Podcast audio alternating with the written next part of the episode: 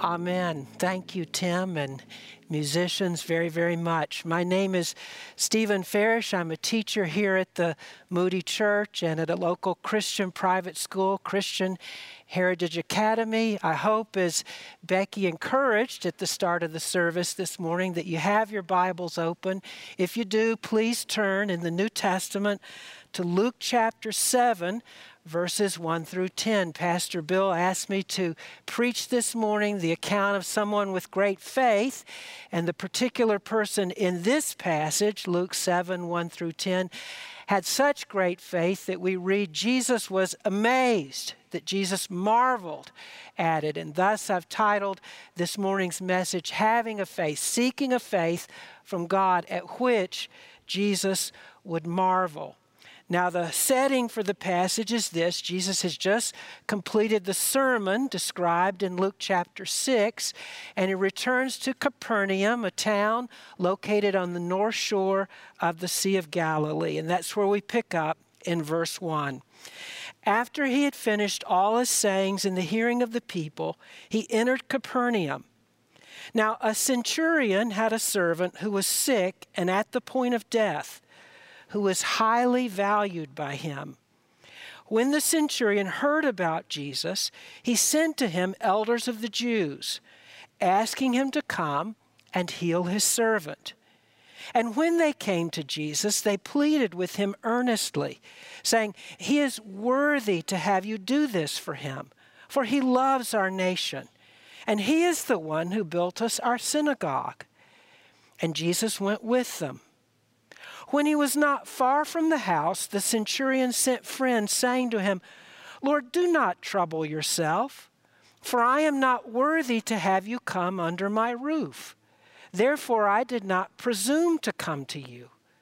But say the word, and let my servant be healed. For I too am a man set under authority, with soldiers under me. And I say to one, Go, and he goes, and to another, Come, and he comes, and to my servant, Do this, and he does it. When Jesus heard these things, he marveled at him. And turning to the crowd that followed him, said, I tell you, not even in Israel have I found such faith.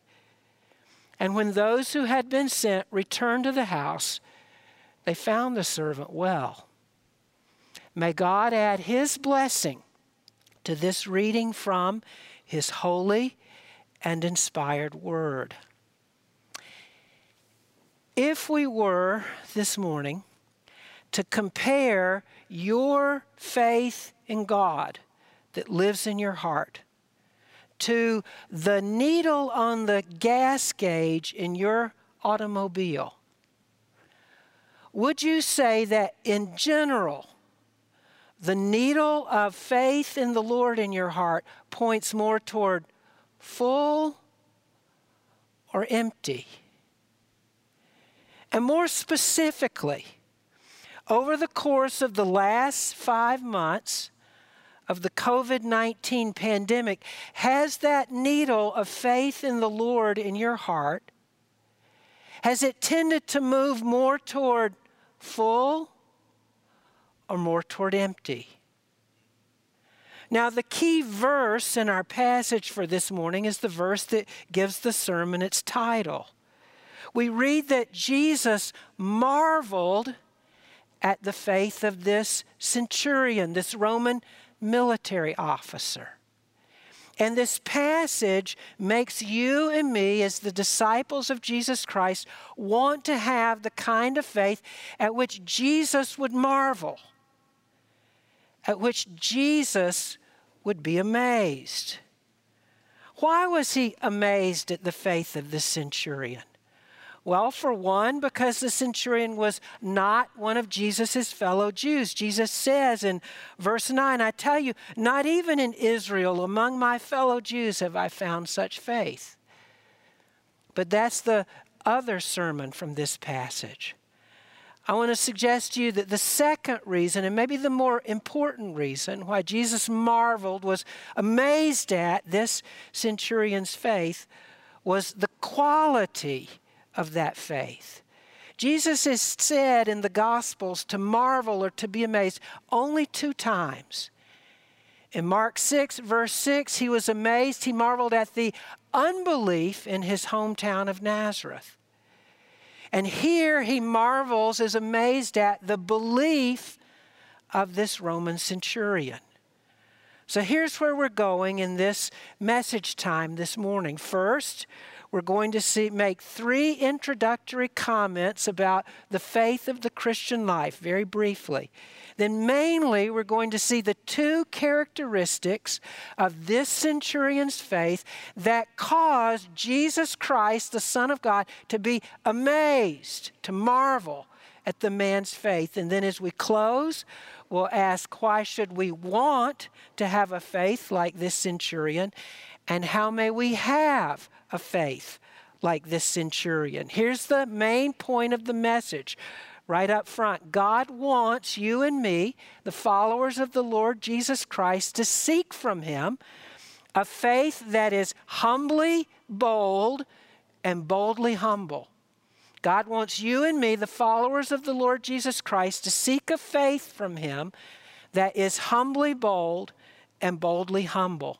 First, three introductory observations very quickly. Number one, the Bible distinguishes two aspects of the one faith of the Christian life. There's only one faith in the heart of Christians, but we can distinguish two aspects of that one faith. First is what we might call saving faith. Ephesians 2 8. It is by grace that you have been saved through faith. God has ordained that faith would be the instrument of the salvation of sinners. By faith, we trust that Jesus Christ lived the life without sin we cannot live that he died on the cross as our substitute to pay the penalty for the sins of sinners, and that on the third day he rose again from the dead so that he's alive to give grace to whoever will seek it from him, that they might trust in him alone to save them from sin and to give them eternal life. But of course, Christians, after conversion, don't stop exercising faith.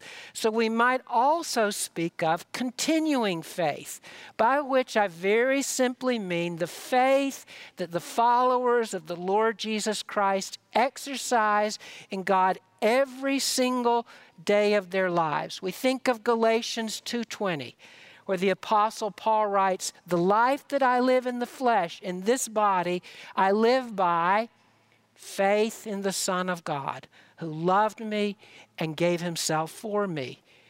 Introductory observation number two. Whether we're speaking of the one faith of the Christian life, of saving faith or continuing faith, the source of that faith is always God. Specifically, the source of faith is always the grace of God. You may object. It feels like I was the one who was exercising the faith. And that's true. You were exercising the faith. But at the end of the day, you find that though you exercised the faith, in front of that faith, behind that faith, above that faith, and underneath that faith was the grace of God.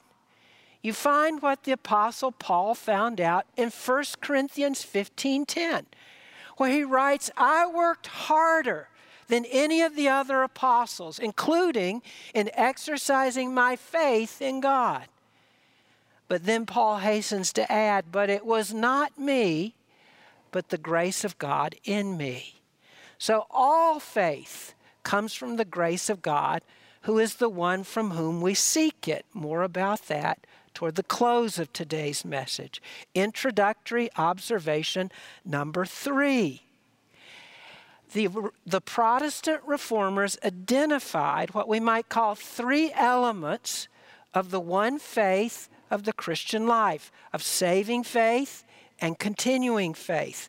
Element number one knowledge. To be saved, we must know the gospel. To continue in our faith, we must know the character of God. Element number two, assent. To be saved, we must believe that the gospel is true. To continue in our faith in the Christian walk every day, we must believe that the character of God is, in fact, what the Bible reveals the character of God to be. But the third element of faith is probably the most important, and that's trust. We sang in our first hymn this morning the words of Hebrews 6:19 which compares the faith of the Christian life, saving faith, and the continuing faith we exercise every day, compares it to an anchor. What does an anchor do? Well, in Jesus' day, an anchor was a sort of grappling hook that would latch onto solid, immovable rock. And that's what your faith and my faith does by the grace of God. Trust comes out from us and it latches on for dear life to Jesus Christ. On Christ, the solid rock, I stand because Christ is immovable, solid rock. So now, the two characteristics of the faith of the centurion that caused Jesus to marvel, that caused Jesus to be amazed.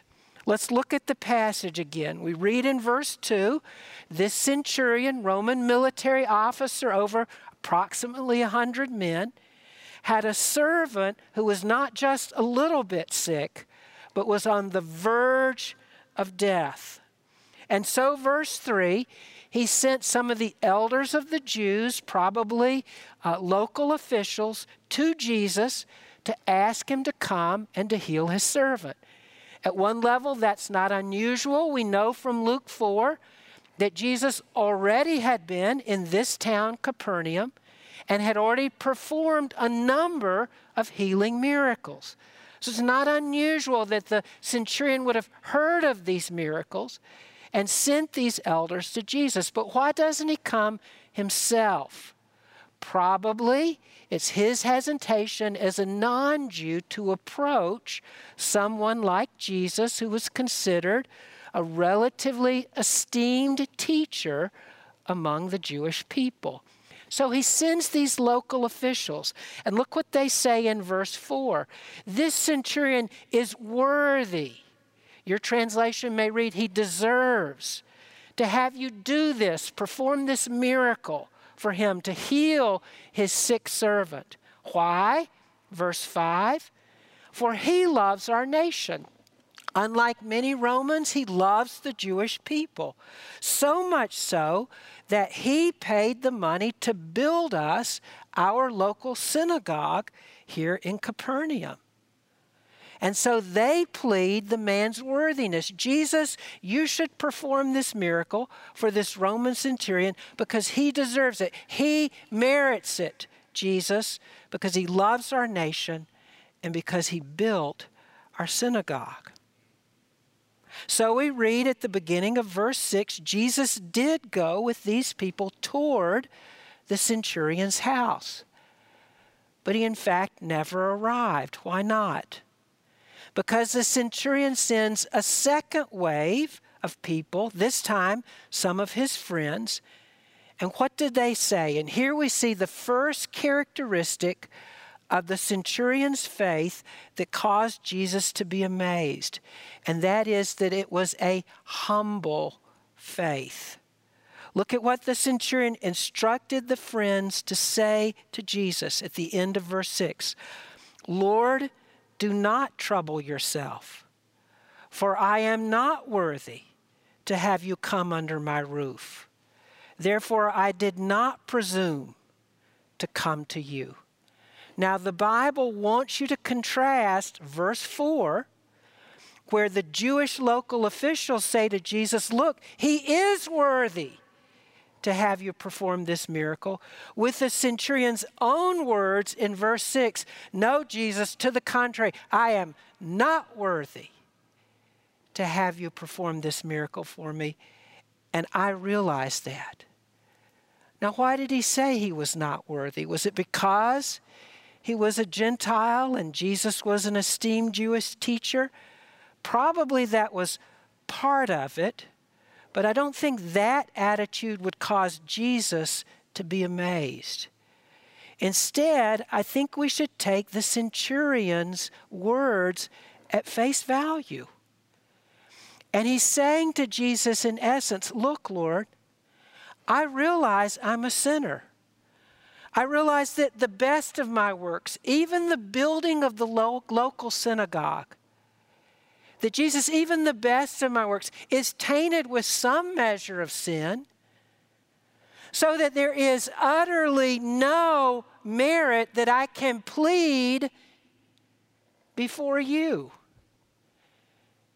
And so, Jesus, I am simply casting myself upon your mercy. In other words, he's like the man Jesus will describe in Luke 18 who simply pleads before the Lord, Lord, be merciful to me, a sinner.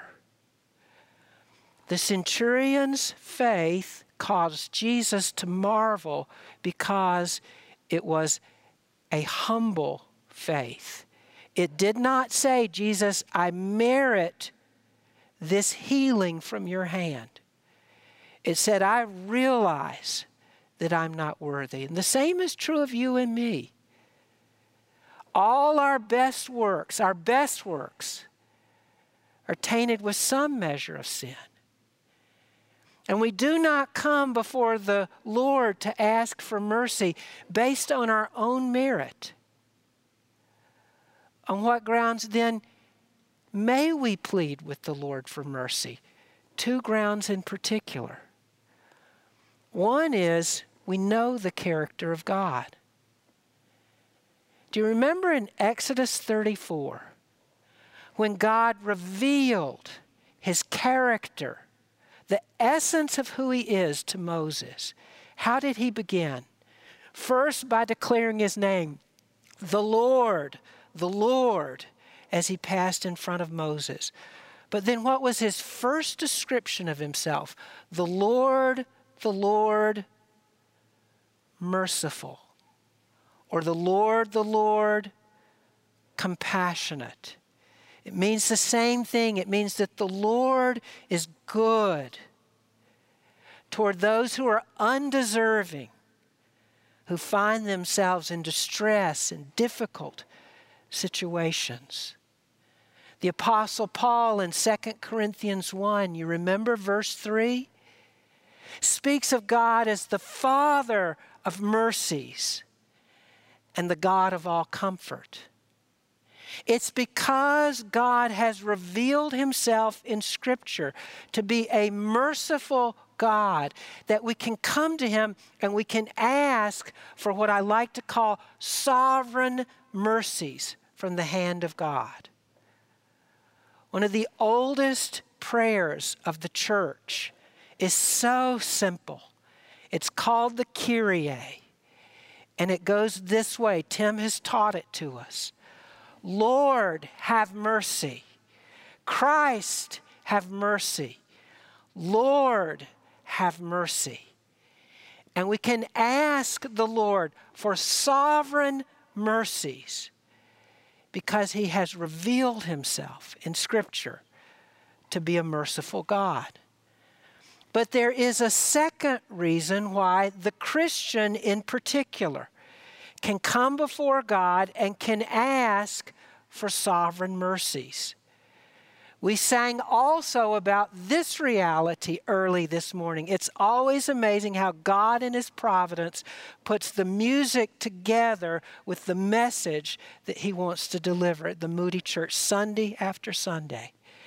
We sang of God's work of justification That's a big word, but it means simply that when God saves a sinner, He forgives all that sinner's sins, past, present, and future. But not only that, He credits to that sinner the righteousness of Jesus, so that from that point forward, the sinner does not come before God clothed in his or her sin, but rather in the righteousness of Christ. So, in our Trinitarian way of putting it in the life of the church, I come to God and ask for sovereign mercies. I ask for sovereign mercies from God the Father, through God the Son and His righteousness, and in the power of the Holy Spirit. And God is not stingy, God loves for you, God delights when you Christian brother or sister, come to him and plead with him for sovereign mercies. God, have mercy upon me. That is the prayer of humility. And that was the humility of the faith of the centurion that caused Jesus to marvel. The second characteristic of the faith of the centurion that caused Jesus to marvel was the boldness of his faith. Look at the end of verse 7 and the beginning of verse 8. The centurion says, through his friends, but say the word and let my servant be healed. In other words, Jesus, I understand you don't have to come to my house and put your hands on my servant to heal him. You can simply speak from a distance and the disease will be gone. How does the centurion have this understanding? By the grace of God, to be sure, but from his practical experience. He says, Look, I'm a man both under authority and with authority. I tell my privates, go, they go. I tell my privates, come, they come. I tell my servants, do this, they do it. Why? Because I have authority. Jesus, I believe you have the authority simply to speak the word, disease be gone, and that disease will have to obey you. That disease will have to leave the body of my servant. And, brothers and sisters, that is an authority that only God possesses. Only God can say to a disease, Be gone. And the disease must be gone. This centurion, at the very least, believed that Jesus possessed the very authority that God Himself has over disease. And that is a bold faith. There is a balance here. God calls us to pray and to act with bold faith, but we always do so, of course, in submission to the will of God, as Christ did in the Garden of Eden when he said, Let the cup pass from me, but in the end, not my will, but yours be done. I've been praying myself every day in the wake of the COVID 19 pandemic. Every day I pray almost the same prayer God, I know that if you say the word, this pandemic will come to an end in a second. How do I know that? Because there was a day when you caused a plague to strike Jerusalem. It was halfway over the city, and you said, Plague, stop. And the plague stopped. God, all you have to do is speak the word, and there would be no more COVID 19. But if God, we the church, have not yet learned through this pandemic what it is that you want us to learn, and it's your will, therefore, to allow it content to continue, not my will, but yours be done. But this passage is mainly about bold faith. Yes, we pray with submission to God's will, but let me encourage you to do this. Let me encourage you by God's grace, as God leads you, let me encourage you to dream gospel sized dreams and to pray what I would call gospel sized prayers. What are gospel sized dreams and gospel sized prayers? A gospel sized dream and a gospel sized prayer would be for an end to the pandemic of violence in this city of Chicago. A gospel sized dream and a gospel sized prayer would be for God's salvation of some unreached people group somewhere in the world. A gospel sized dream and a gospel sized prayer might be for God to bring back some prodigal son or some prodigal daughter whom you love.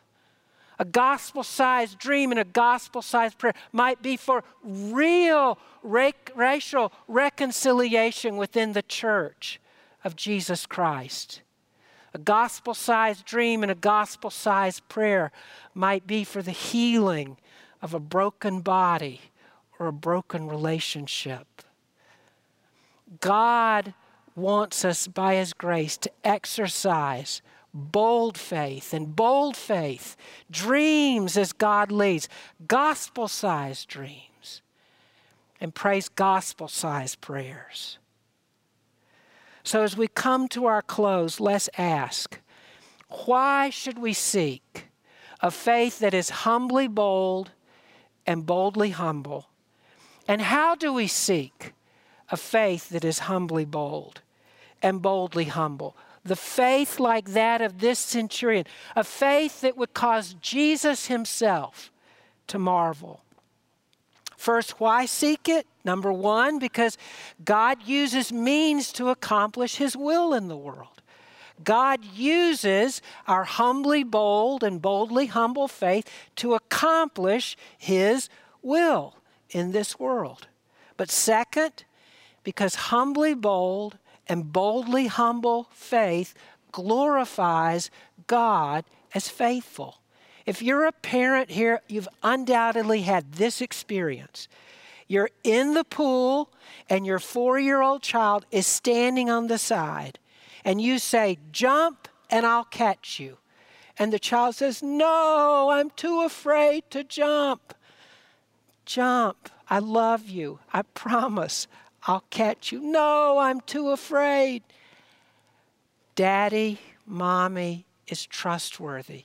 Daddy, mommy will catch you. Okay. And your child closes his or her eyes and jumps, and you catch that child and clutch him or her as close to you as you possibly can. That child's jumping does not glorify that child's faith so much as it glorifies your faithfulness. Humbly bold faith, boldly humble faith, glorifies God as faithful. The faith of this centurion glorified Jesus Christ as faithful. And then finally, how do we come to have, how do we seek a faith that is humbly bold and boldly humble? And of course, the answer is in the verb seek. We ask God for it. Tim actually prayed it earlier, the words of Luke 17 5. When the apostles came to Jesus and said, Master, increase our faith. We're like that father at the foot of the mountain of transfiguration, aren't we?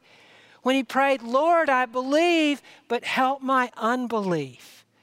Ask God to give you a faith that is humbly bold and boldly humble. But of course, in all honesty, I have to remind you as we close that that prayer comes with a warning label. Bright yellow and big black letters. Warning, warning. God builds humbly bold and boldly humble faith often by ordaining challenges, difficulties, suffering for our lives. I want to close with a hymn that's not so well known. It was published in a hymn book with a hymn that is very well known Amazing Grace, How Sweet the Sound. It has the same author, John Newton. and it was published in 1779. It's called I Ask the Lord That I Might Grow. I'll read it to you as a poem. I asked the Lord that I might grow in faith and love and every grace, might more of his salvation know, and seek more earnestly his faith, his face. 'Twas he who taught me thus to pray, and he, I trust, has answered prayer. But it has been in such a way as almost drove me to despair. Newton says, I prayed for faith because God led me to pray for faith. I hoped that in some favored hour at once He'd answer my request, and by His love's constraining power subdue my sins and give me rest. I hoped God would make it easy. Instead of this, He made me feel the hidden evils of my heart and let the angry powers of hell assault my soul in every part. Yea, more, with his own hand he seemed intent to aggravate my woe, crossed all the fair designs I schemed, humbled my heart, and laid me low. Lord, why is this? I trembling cried. Wilt thou pursue thy worm to death? Tis in this way, the Lord reply, I answer prayer for grace and faith. These inward trials I employ from self and pride to set thee free and break thy schemes of earthly joy, that thou mayest find thine all in me. Our Heavenly Father, we give you thanks that you saw fit to record for us in Holy Scripture the example of this centurion of a faith that is humbly bold and boldly humble. And Lord, we know that this is a prayer that comes with a warning label. But we pray that you would produce more and more of that kind of faith in our hearts, that Jesus Christ Himself might stand amazed because, God, in it, you would be greatly glorified and we would know that you are indeed our all in all. In Jesus' name we pray. Amen.